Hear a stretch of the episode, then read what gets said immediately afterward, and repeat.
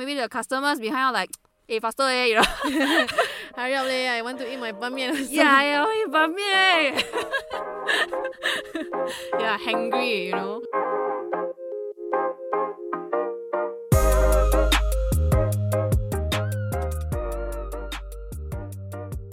Welcome to KSDL! Woohoo! Hi guys, I'm Adilah. Hello, I'm Shwen. It's been long. So we wanted to say thanks for the positive reception of our Chilli Padi episode. Yeah, so it's just something new that we want to try out because we understand there will be some people who maybe have like lack of time or they want to just listen to a short episode or maybe they just want to dip into our podcast but not so long. Try. Just try, listen. Testing waters. Test waters. So we thought, okay, why not? And also because, like you guys know, our regular episode, we have a bit of banter, a bit of stories, the terms and all this, right? So Chilli Padi has none of that. You just go straight to the point. Essence lah. Yes. It's the essence of episodes and the like Chilli Padi punch you in the face. Yes. Like when you bite in nasi goreng, it's like there's Chilli Padi inside. Like, oh. Wow. Then like your body just react only. Yeah. Like, oh no, I just bit on the chili. Yeah. So it's really just jam full pack with key takeaways, really straight to the point kind of episode. Yeah. So do look out for more Chilli Padi episodes. Yes, correct. In the future. Yeah. And on another note, we are on Apple Podcast. Yay! Thanks, Apple. Thanks for accepting us. Did it take very long to be accepted? No, right? 40 minutes. Okay. So but yeah, it's good lah. It's good that we have another channel. Yes, yeah. I do use an iPhone, but I don't really use Apple Podcasts. But I do heard that we have some listeners who don't really use Spotify. So being on Apple is a good thing. Yeah. I am one of those. I'm the group that, you know, Spotify is purely for listening songs. Oh, then Apple Podcast is really just to listen to podcasts. But why this difference? Because I think I want to be in the mode of listening to podcasts. I see. So then I want a dedicated app. Okay. For it. Yeah. Okay, so I know there are people out there with that same mindset as well. Okay. Can. So anyway, I just want to share that I recently went for a workshop called Mapping Service Ecosystem. It was hosted by IxDA, by Kiet, who was one of our guests. Ooh, episode 4. Yes, correct. He got Mr. Cornelius. He was here in Singapore and he shared with us on mapping service ecosystem. Some of the key takeaways is basically as a product designer and as a systems thinking designer, it's a bit different.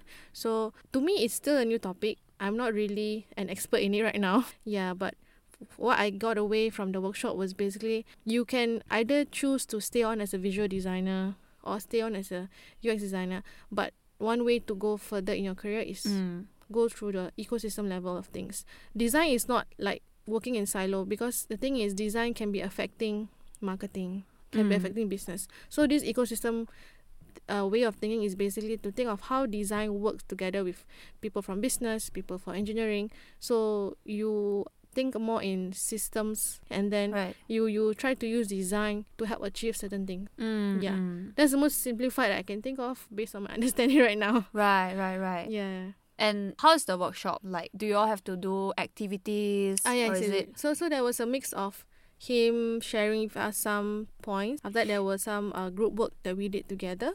So there was one is that he told us, okay, in your group, choose one person who wants to represent her workspace that they are in and then think of the ecosystem that surrounds this person's work. Oh, okay. So it's like really trying to broaden the thinking around subject. Yes, correct. And like think of how you can influence the different points that stemming from this subject lah. Yeah, correct. Cool, correct. Okay. Yeah. And that's where you met Esther, right? Yeah, I met her. Hi, Esther. So the funny thing was she was in my team. We were working together the whole day. Only at the end of the day when people started to like, okay, what's your LinkedIn? Let's network. What's your LinkedIn? You know, keep in touch. Then she was saying, hey, wait, are you Adilah who did the podcast? Yeah, I said, yes, I am Adilah. Oh, you should know Shwen. Like, yeah, I mean her like, every other week. The design world in Singapore is very small. Right. Yeah. Eventually, everybody just know everyone. I guess. Yeah. That's why I don't burn bridges. If you are prominent enough, I guess. So, how about you? What did you do? one new thing that I did in February was to go for a werewolf game meetup. Yeah, I saw. You asked me along, right? But I was just like, yeah, what is this? What is this werewolf? Like, oh, you're trying to be Twilight, is it? That's what my friends, how they react when I ask them, hey, you want to go and play werewolf or not? Then I was like, you want to role play Twilight? Wow, can you make this game until like so kiddie, you know? Like it's such so a strategy game. Yeah. By the way, so werewolf is a social deduction game lah. So basically you have to find out who is the werewolf. There's a lot of like elements of interpretation, trying to deduce and who is the werewolf. And also like picking out social cues from others. So like the werewolf will cue people every night. So that's how the game works. So everyone has to speak up. And then at the end of that round, you have to vote someone out. That's how it works lah. And I'm a sucker for social deduction games lah. So every night I will watch people online playing werewolf. I think I've tried it once, but it was on a Telegram group chat. Ah yes, Telegram has. It is actually originated in the West, if I'm not wrong. Mm-hmm. And then, as usual, the Asians will take it to the next level. So they will play with a lot of strategy. So in the Chinese, Hong Kong, Taiwan scene, right? What they do is they actually take notes on paper. Uh-huh. Yeah, then the way they play is very structured. Yeah, then it's almost like there's a strategy to it already. There's even like training grounds in Taiwan because there's a reality show. It's so serious. Yeah, they take it to it's really Asian level this one. Yeah, so like I was very happy to know that Zodi, who is your friend, so she was asking like, hey, you want to come and join us? Yeah. And I was like, of course I'm down for it because like I watched so many times but I have never tried playing it. Mm-hmm. Yeah. It's like what you say in episode 3, if I'm not wrong. Like you watch so many, right? Yeah, then doing is very different from watching. Yes, yeah. So that was my virgin high level play werewolf lah. Okay. Yeah, it's a really intense game. That's something I wanted to share lah, and like thanks Judy for the jio. Hi Judy, if you are listening. Yeah.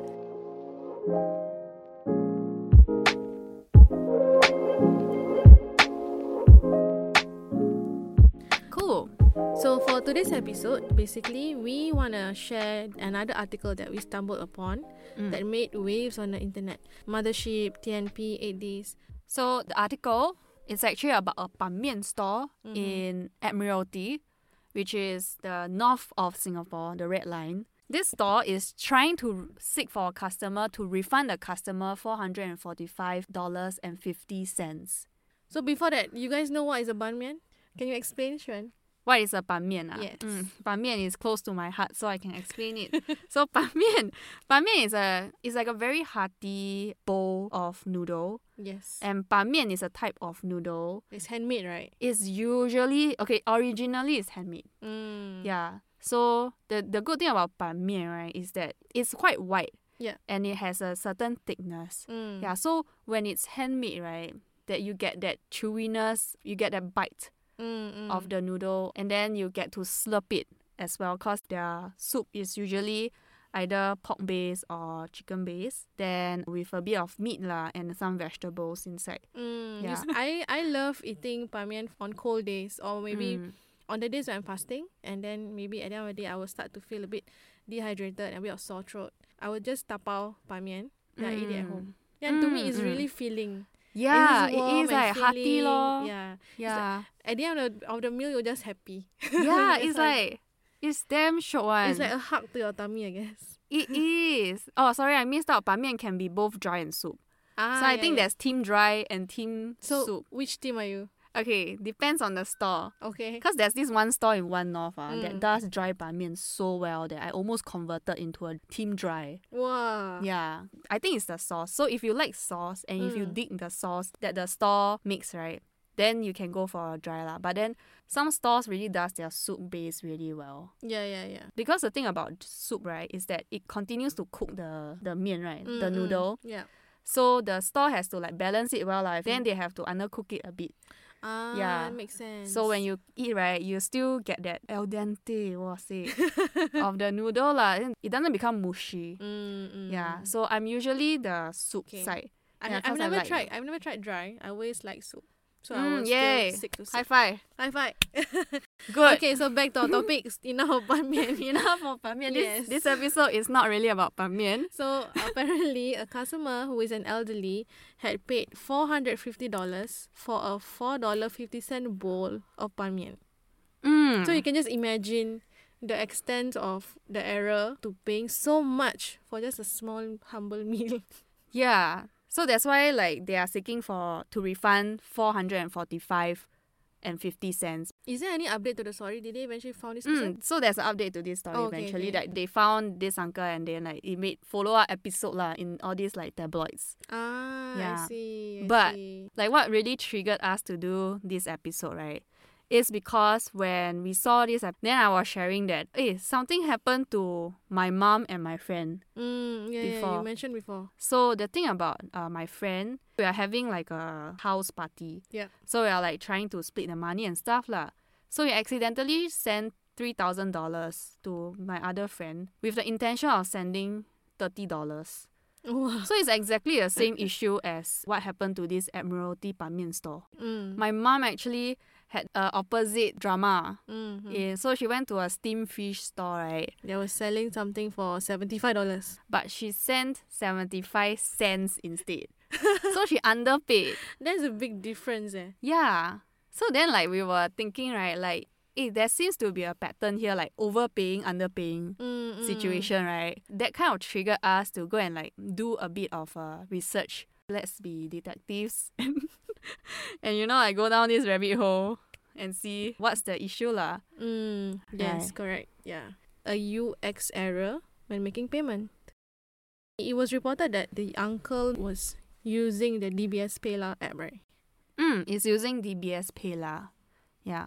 I think the conclusion of our research, right, is that what made this customer accidentally send over $450 instead of $4.50 is because the mental model is different. What is mental model and why is it important for us? So basically, mental model is an explanation of someone's thought process about how something works in the real world. It is what the user believes about the system at hand. So in other words, it's basically how someone would approach things based on what they see subconsciously. So to them, it's whatever that's presented to you, right? It makes sense to just do it this certain way. For example, if you see a door and there's a handle facing you, you might think, it's pulling. But maybe it's actually push. So it really depends on how you view the world. Yes, how you feel the world functions basically. So like concept, framework or worldview that you carry around in your mind, basically how you think translating into how you react to the world. And I think this is also quite subjective because your mental model and my mental model can be a bit different. But I think on a general level, it'll be similar. Like there are certain things we can just agree on. Yeah. Because it makes sense. Yeah. Right. Yeah. And I think that's really the part where things become interesting, right? Like your mental model and my mental model may be different. And I think that's where us as designers, we come in, we observe. Yeah. And we kind of judge like, okay, then what's the mental model we think that our product should adopt? And mental model is very fluid because it's based on your perception and how you see the world. And how you see the world, right, changes over time. Yeah. And this is the part where I feel is the fun part of our job. Yeah, because it's never the same. You have to be very observant and very sharp around like how people react to the world. And then hence like how your design can best meet them where they are at lah. Yeah, I agree what you said. So why is mental model basically important for us designers to be aware of? Basically because mental model plays a crucial role in the usability assessment of things. So for example, when maybe you are using some user testing, you might be aware of your user's mental model beforehand so that you make sure that your test is not biased or your test is fair instead of maybe siding too much or leaning too much towards a certain mental model, which might affect the result of the test. Or even worse, like you only subscribe to your own mental model instead of trying to find out your user's mental model. It becomes a bit dangerous when you force your mental model to the users. Yeah, and that's where like the users will come back and say like, I don't know how to use this product. Yeah, the reason why they don't know how to use a product is because their expectation, yes, and your expectation is a mismatch. Yeah. Correct. So one other example would be like a website. Usually, I think it's quite common for everyone. They will just know that if, let's say, you get lost in a certain website, and then you want to refresh from the start, basically. Go to the homepage of the website. Yes, go to the homepage of that website. So we will just go to the logo and click on it. I think this is a mental model that is quite prevalent for all. Like usually the cursor will just like gravitate towards top left. Or maybe center. Or the center. So let's just bring back this mental model to the Ban Mian story. So basically, we realized there are two kinds of mental models due to two kinds of UX patterns out there. For the first mental model, right? Let's just imagine when you want to pay for something, right? Then you see your phone, there's a 00.00. And then imagine you now press a number, 4. Yep. So the 4 will show up on the right side. Yes. And then when you press 5, the 5 will show up and actually will push the 4 to the left. Yeah. So in this case, the numbers are showing from right to left. Yes, correct. Yeah. Yep. So the more numbers you press, the more the numbers get pushed to the left lah. So this way, we call it the right to left input method. Technical sense is called the cent first, C-E-N-T, cent first lah. Basically, you start from the cent. Yes. Then you move to the dollar ma. What we have found out is that OCBC, Pay Anyone, and GrabPay. And GrabPay uses this kind of input method. Yeah. Also because this is like the earliest currency input pattern in cash registers. Right? Yeah. This way of input method, right, is really adopting what we have been using historically. So for this pattern itself, based on that Ban Mian story, if let's say the uncle wanted to pay $4.50, so what the uncle should key in would be just 450, correct? Correct. Yeah. And this doesn't have the decimal. You don't have to type in the dot. Yeah, because the dot is already fixed there. Okay. So because your starting point, the UI will show 00.00. So you always have like 2 decimal spaces at the end. Okay. Already prepared. So that's the first mental model, which is called the right to left. The second is basically the left to right mental model. So it's like typing a message. So the input field will be blank. And then the insertion point, basically the cursor will appear on the left. So what happens is, like, for example, the uncle want to key in maybe 450. He would have to key in 4.5. It's as though you are really typing in a sentence. Right? Yes. Yeah, it's from the left, yeah. So normally when people want to text other people, they will have to... the cursor will be blinking from the left to the right. So even for this, it's also left to right. So compare this and to the other mental model, this is considered being a dollar first. So this dollar first, or what we call left to right input method, right, is adopted by DBS PayLah, which is what the uncle is using. And also is adopted by UOB Paynow.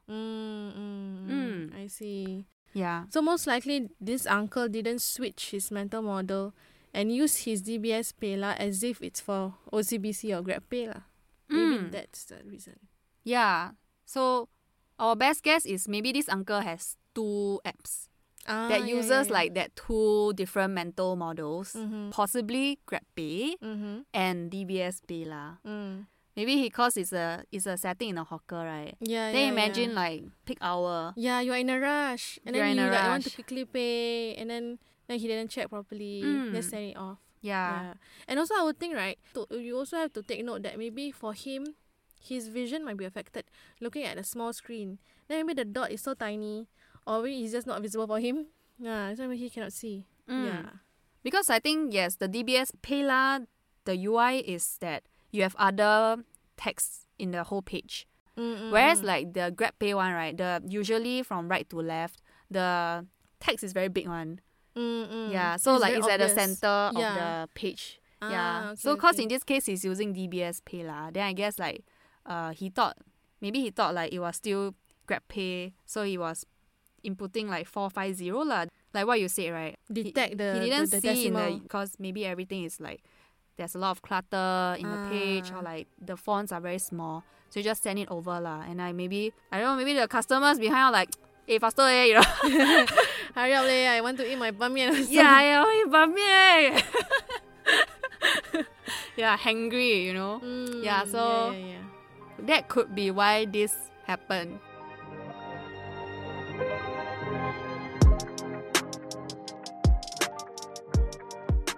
How about your mom then?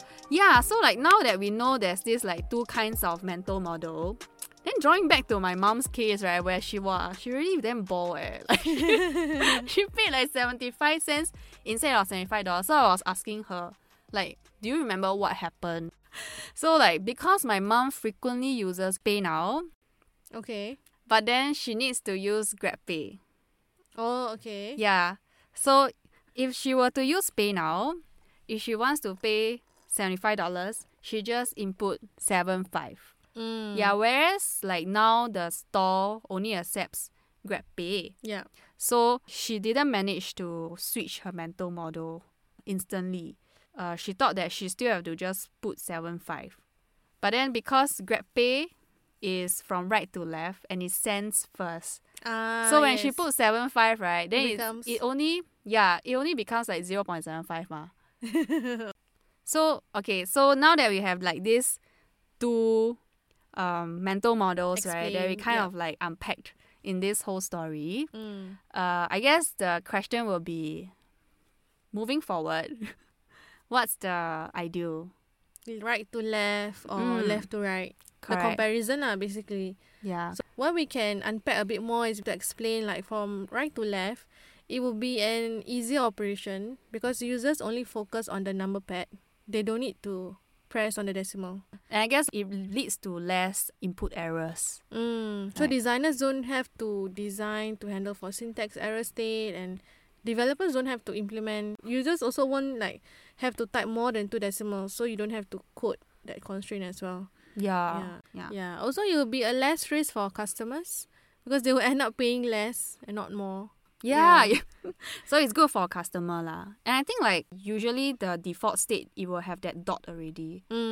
One interesting thing is, you know, some countries use comma instead of dot. European countries. European and even Indonesia. Oh, okay. Even a country that is so close to us uses comma. Yeah, instead of a dot. So like there won't be that mix up in the input lah. Because like we have a default state there already. So all they do is also like just input the numbers lah. So I think like there's a lot of pros in going with right to left or the sense first input model. Okay. How about the left to right then? So I think a left to right is like really like you are sending a message to someone. So I guess like the cognitive load may be lower. Because it's like text input. Yeah. Okay. I guess it also makes sense if the page contains sentence structure input types. So more than just currency input, maybe like for example PayNow, they have the mobile, amount, comments, all in one page, right? Yeah. So I guess that's not really like all things UX, sometimes you don't have a hard answer to things. Correct, yeah. It's always about context. Yeah. So like what we are sharing with you guys right now, the mental model of right to left and the left to right, there's no one clear answer which is the best. It's more of depending on your context. Or maybe if I think a bit deeper now, maybe the better way forward is not even customer input, it's merchant input. I know some places they already have it. Like I just scan the QR code and it already defines how much I send to you. As a customer, I just press confirm. So maybe that is an even better way to eliminate this whole issue. I think that's a fair point because recently I wanted to go and buy mochi. Very specific. What flavor? It's a frozen mochi. So I like. Yeah, it's the ice cream mochi. What's the name for it? Ka something. Kane mochi. Yeah. It's the one at Jewel. Jewel have Yeah. I always buy from Bugis though. Oh, okay. Yeah. Okay. I know the one that's leading to Bugis Plus. Yes, that bridge. Yeah, that bridge. You suddenly look so excited now, I tell you. God. Yeah, so I was saying, so I was going to pay for the mochi, and then I had to double check with the person, how much is it? Then, because you're typing? Or? Yes, I'm typing. Then once I type it in, and then I'll ask, is this correct? I even have to show to the person. Then I say, yes, correct. So it's like, to me, this communication is also adding on to the time of you making payment. Right. Because there's a lot of confirmation here and there. Yeah, confirmation here and there. And then you have to consider in the person who is serving you, how's their mental state like? Are they focused or are they distracted? So if, let's say, if you're just scanning in and then the amount comes correctly into your mobile app, that will be much easier, right? You don't have to keep double checking, triple checking. Yeah, that's true. Yeah.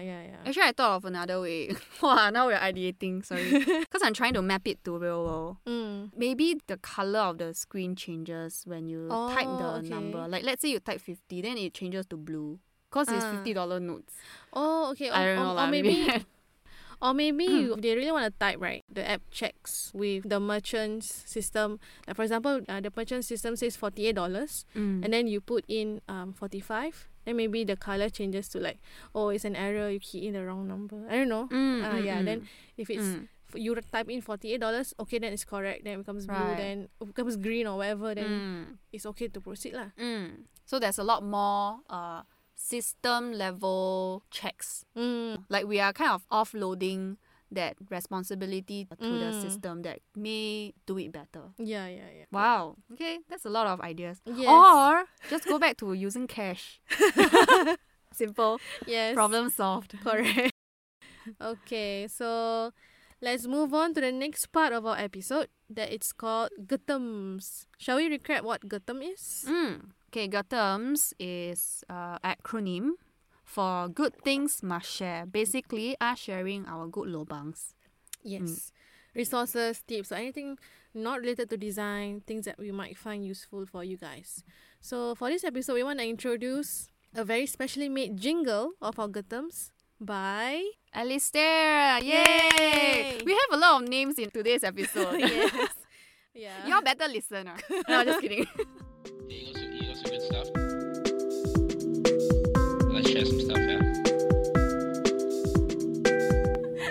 Okay. I'm very happy that I feel that we have a small community building around our podcast. It's nice. Like someone contributing certain ideas to the podcast. We even have another supporter who very nicely made for us the jingle, and I really like it. Thank you. So, Shwen, you want to start? What's your GTEM for this episode? Okay, so my GTEM is this website called DOC.cc. DOC.cc. Yeah. Have you heard of UX Collective? Yes. If you are like a avid reader on Medium. Of course, definitely. They have the polar bear logo, right? The blue polar bear logo. Yeah. It's very prominent. Basically, the whole idea behind this is they want to invite digital product designers to kind of expand their references beyond the UX bubble. Yeah. So the content inside is more designed around you. Less of like, 5 things you need to know as a UX designer. Maybe like Figma. How to be like tips and tricks, whatever. Like, so for them, they want to be more quality, provocative thinking or critical thinking of the world around you. Yeah. This goes very well with the mapping ecosystems one. Oh, yes. Like, it's very systemic thinking, like really expanding. You know that GIF, right? The mind-blown GIF. You are going beyond the digital design. Digital design. Yeah. Okay. Which I really subscribe to, because I do feel like, you shouldn't be caught in, like what they say, in a bubble, right? Because design is very transferable, and it really permeates in every layer. Yeah. I really subscribe to their philosophy that you have to just be hyper aware of what's happening around you, and you have to think deeper. So like think more deeper and more holistically, basically. Yes. So they remind me a lot about 99% Invisible. So that's a podcast. I like that. Yeah. Roman Mars, if I'm not wrong, that's the host. I really like some of the topics by 99% Invisible.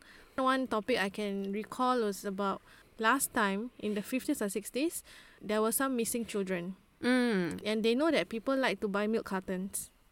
Oh, so damn! I think every I heard of that home has a milk carton. Yeah, never fail to have one. So what they did was to make sure that they can expand and get more exposure on these missing children. they actually printed some pictures of the missing children on the milk carton itself. Mm. And eventually one of the kids got found from the milk carton. Yeah. It's like a way of, it's almost like a medium of sending messages. Yeah, correct. To different households. Yeah, yeah. Yeah, so I was just like super into one of their articles recently. Mm-hmm. Incidentally, it's like very related to what we have talked about. Oh. It's a history of numeric keypad. Mm. Yeah. Just a quick one, right? Yeah. If you imagine the keypad on your phone and versus a calculator. Mm. So there's actually a subtle difference in the UI. Mm. Mm. For the calculator, the 9 is actually on the top right. Yeah. Like, so on the phone keypad, the 1 is at the very top. 1 is top on left. The top left. Mm. Yeah. And then 9 is on bottom right. Yeah, the article basically like delves into the history as to why we all end up with these two very different way of presenting numbers lah. Although they're showing 10 numbers. Mm. Yeah, personally because I'm a history junkie lah. So like, wow, it's really up my alley. Then if you are as geek as me, then this website may be of interest for you lah. So I think I'm gonna check it out. It sounds really interesting, and it's great that it's coming from UX Collective. Mm. Yeah. So for my terms, basically, it's not a website. So it's a book. So I'm very much into self-help, productivity books, business books. Mm. So this book that I would like to recommend, I think some of you might know of it. I think you know it as well. Like, it's called Atomic Habits by James Clear. Mm. Yeah, so actually I know of James Clear back in 2012, even before he published this book. He had a very active blog last time. Okay. Then he was publishing every Monday and Thursday. So he actually wasn't a writer, but because him publishing every Monday and Thursday, it eventually established him as a writer. And what content does he publish? Self-help, productivity, about habits, about goal setting. Having this blog, I think, eventually helped him propel further into becoming a writer. So then after that, with his popularity and the things that he researched about habits, he came out with this book. I really like this book basically because on the surface level, you might think, oh, it's just about creating habits. Right. But actually, creating good habits has more to it. You can just say, oh, I want to lose weight. But then sometimes you have people struggling to lose weight, right? Because they'll be thinking, oh, I should be eating this, I shouldn't be eating that. But in his book, which I'm reading halfway anyway, he's basically saying when you want to create good habits on the atomic level, it's more of you are trying to change yourself in your belief. So for example, I want to lose weight. So what is the belief that you have to subscribe to? Means, oh, I'm the kind of person who doesn't eat junk food. Yeah, so it's basically trying to change your mindset. Yeah, it all stems to what you believe and the person that you want to be lah. It's identity driven. Yes, right. Correct. It's identity driven. Whereas instead, like, oh, I shouldn't be eating junk food. That is more of like what the world wants me to be. Yeah, correct. Yeah. So what he is recommending is to change it from your identity level sort of mindset thinking, and then that's where you can change your habits. Yeah. Have you applied it in your life so far? I am a bubble tea addict. So I would drink bubble tea. I know that. Yes, you know that, right? So there were times where I would drink bubble tea like 3 times a week. And then so ever since this one, so there was one time, I think it was just last week, I was very tempted to buy bubble tea. Okay. But then I tried to practice what he said. So I tell myself, I'm not the kind of person who relies on bubble tea to stress eat. Okay. Yeah. So there are other forms of things that I can do to fill me up. I was able to just walk away from it. Yeah, but it's still a work in progress lah, of course. Yeah. Right. Yeah, I think this needs to take a bit of the mind shift. Yeah, correct. Yeah. Okay. That's all for this episode, guys. I hope whatever that we have shared is very useful for you guys. So feel free to give your feedback. You can either DM us on Instagram, which is at KiasuDesignLife, or you can also email to us any feedback. That's KiasuDesignLife@gmail.com. And I also want to just give a shout out of our Instagram. Usually after we post an episode, then we will have follow-up discussions with our pool of avid listeners. right? Very passionate listeners. Then we will just extend the conversation over there. Yeah. And that is like one part that I really look forward to as well. To really like see how the listeners react to. And then there are some things that we kind of missed out in the recording that we also like can continue to work our brains on and just like discuss over there. So yeah, really do check out our IG. Yes. Get you guys there then. Okay. Thank you so much. Bye. Bye.